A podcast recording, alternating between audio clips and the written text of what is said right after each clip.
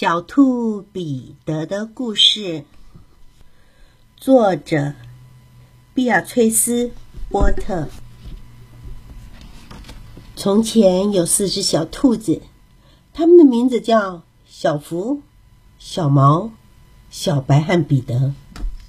它们和母亲住在一个沙洞里，这个沙洞就在一棵非常高大的葱树根底下。一天早上。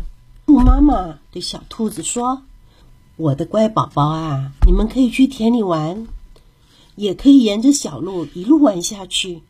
可是千万别去麦先生的菜园。你们的父亲从前就是在那儿遭到意外的，他呀被麦先生做进馅饼了。”兔妈妈说：“你们去玩吧。”可别淘气哦！我要出门去了。兔妈妈带着篮子，拿把伞，穿过了树林去面包店。她买了一条全麦面包和五个葡萄干面包。小福、小猫和小白是三个听话的小乖乖，他们沿着小路走，去采黑莓子。可是彼得很顽皮，他跑到麦先生的菜园子去。从门底下溜了进去。他先吃了一些莴苣和豆子，然后吃了胡萝卜。后来他觉得不舒服，想去找些芹菜吃。彼得绕到黄瓜盆架的尽头，他没有找到芹菜，却碰见了麦先生。麦先生正跪在地上移植小颗的甘蓝菜苗。他一看见彼得，立刻跳了起来，在后面紧追着，一边挥动着耙子，一边大声的叫：“小偷，还不快给我站住！”彼得简直吓坏了，他在园子里到处乱窜，因为他已经忘了通往大门的路。他在橄榄菜园里跑丢了一只鞋子，另外一只鞋则丢在马铃薯园里，鞋子丢了。他光着脚跑，速度反而更快了。我还以为他总会跑得掉呢，没想到他运气不好，跑进了黑醋栗树丛的网子里，身上夹克的大扣子被勾住了。那件有黄铜扣子的蓝夹克还很新呢。彼得认定自己没有希望逃掉了，伤心的流出了大颗大颗的眼泪。几只善良的麻雀听见了他的哭声，热心的飞到他的身边，鼓励他尽全力的逃走。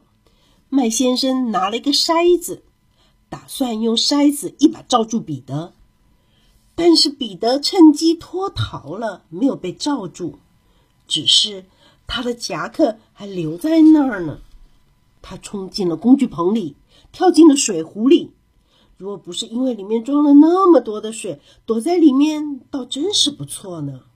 麦先生很有把握，他知道彼得一定躲在工具棚里，说不定就躲在花盆的下面。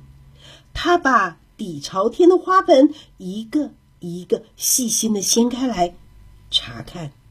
过没多久，彼得打了个喷嚏，麦先生听见了，立刻去追他。麦先生正想用脚去踩彼得的时候，他从窗口跳了出去，打翻了三盆花。窗户太小了，麦先生出不去，而他追彼得也追得烦了，就回去做自己的工作了。彼得坐下来休息的时候，已经喘不过气了，他怕得浑身发抖。究竟该走哪条路，他一点儿都不知道。而且，他因为刚才躲在水壶里，所以浑身湿哒哒的。过了一会儿，他开始到处逛。他并没有跑太快，还左右张望着。